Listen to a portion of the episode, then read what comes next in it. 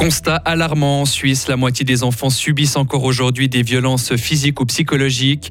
Les violences policières, quant à elles, se multiplient en Croatie envers les requérants d'asile. Des associations appellent la Confédération à stopper les renvois dans ce pays. Et puis en football, victoire du FC Bull qui se donne à bon bol d'air. Pour ce qui est de la météo, grisaille automnale ce matin, arrivée des nuages cet après-midi et des pluies en soirée. Maximum 19 degrés. Jeudi 20 octobre 2022. Mehdi Piquant, bonjour. Euh, bonjour Mike, bonjour à toutes et à tous.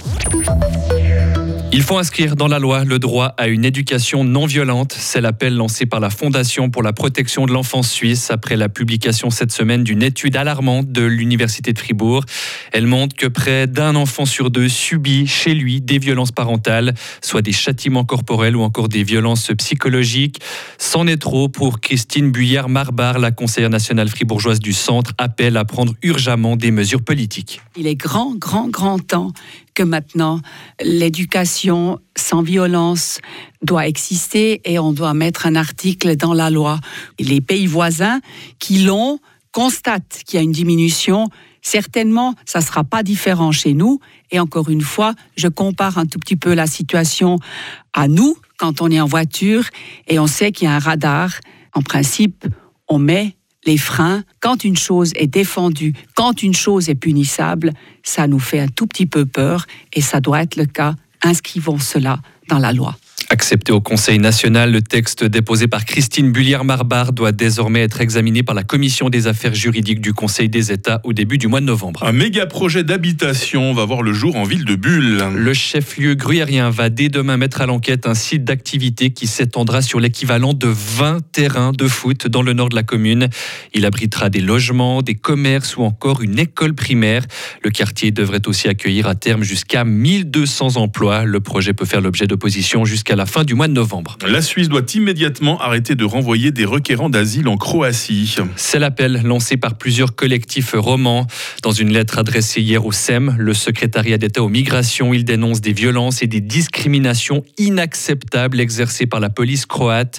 Ces renvois mettent donc aujourd'hui les requérants d'asile en danger, selon Sophie Guignard du collectif Droit de rester Fribourg. Les gens subissent là-bas des traitements inhumains et dégradants. Ces violences ont été documentées euh, par euh, énormément d'organisations, des ONG, des journalistes. Euh, la Cour européenne des droits de l'homme a édicté des arrêts. Enfin, c'est vraiment une, situation de violence qui est connue. C'est une, violence raciste qui vise les personnes qui viennent chercher protection en Europe. Et le SEM ne peut pas continuer à détourner le regard. Le SEM doit prendre ses responsabilités et ne pas renvoyer les personnes en Croatie. Selon ces collectifs romans, depuis cet été, ce sont plusieurs personnes, notamment originaires du Burundi, qui ont été renvoyées en Croatie. La Suisse applique en fait le système Dublin qui veut que les requérants d'asile soient transférés dans le pays où ils ont déposé leurs empreintes digitales. Sauf que souvent, ces requérants d'asile n'ont pas vraiment eu le choix. C'est ce qu'a vécu Christian, 30 ans. Il vit actuellement dans le centre de la Gouglera à Chevry, dans le canton de Fribourg. Écoutez son témoignage. Il y avait les policiers qui se tenaient debout vers nous. Ils avaient les matraques les pistolets. Et puis, c'était des costauds. C'est là qu'on s'est dit avec les amis dans notre langue maternelle, il faut qu'on signe parce que si on ne signe pas, on peut même mourir ici. On peut même nous enfermer, même euh, sans nous donner de quoi manger. Donc, on signe pour qu'on survive, même lorsqu'on ne sait pas ce qu'on signe. Après avoir signé, on nous a dit, OK, il faut mettre seulement les doigts ici. Nous, on ne savait pas que ce sont les choses de ou bien les choses des empreintes. On ne savait pas ces choses-là. Aujourd'hui, Christian sait qu'il pourra être renvoyé vers la Croatie à tout moment. Il confie qu'il vit dans une angoisse permanente.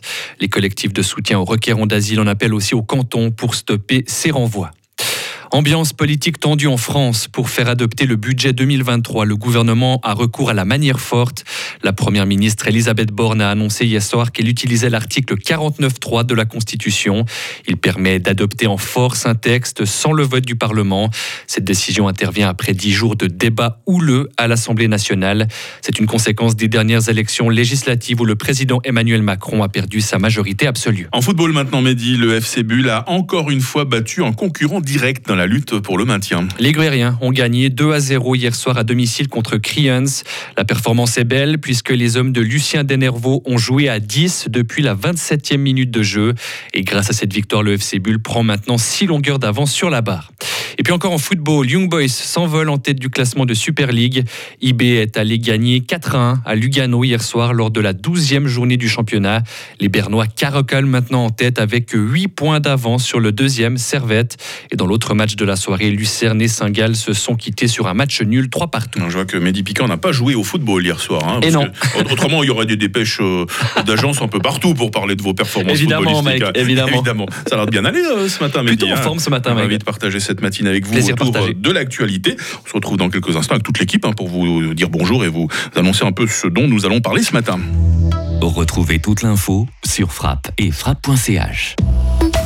Votre météo sur Radio Fribourg à 6h passées de 6 minutes. Bah, c'est une journée qui débute sous la grisaille, en dessous de 800 mètres. La dissipation, heureusement, sera rapide, mais euh, on n'aura pas très très très longtemps du soleil, hein, puisque cet après-midi, ce sont des nuages élevés qui vont nous arriver par l'ouest et les averses euh, suivront en soirée. Nous avons en ce moment 11 degrés à Fribourg. Nous aurons cet après-midi 19 degrés à Estavayer-le-Lac. Euh, Demain, vendredi, sera nuageux. Les précipitations seront fréquentes, par endroits intenses. hein. Ça sera la journée maussade de la semaine avec euh, 13 degrés en fin de nuit et 16 degrés au meilleur de la journée. Le week-end, lui, par contre, s'annonce assez ensoleillé. Il fera autour des 18 degrés. Ce sera vraisemblablement très agréable. Euh, les spécialistes se tâtent hein, pour l'instant pour euh, ce qui est de la nouvelle semaine. Chez Météo Suisse, on nous murmure qu'elle devrait être changeante. Nous sommes jeudi 20 octobre, 293e jour de l'année 2022. C'est la fête des Adelines aujourd'hui. Il fera jour de 7h56 à 18h30.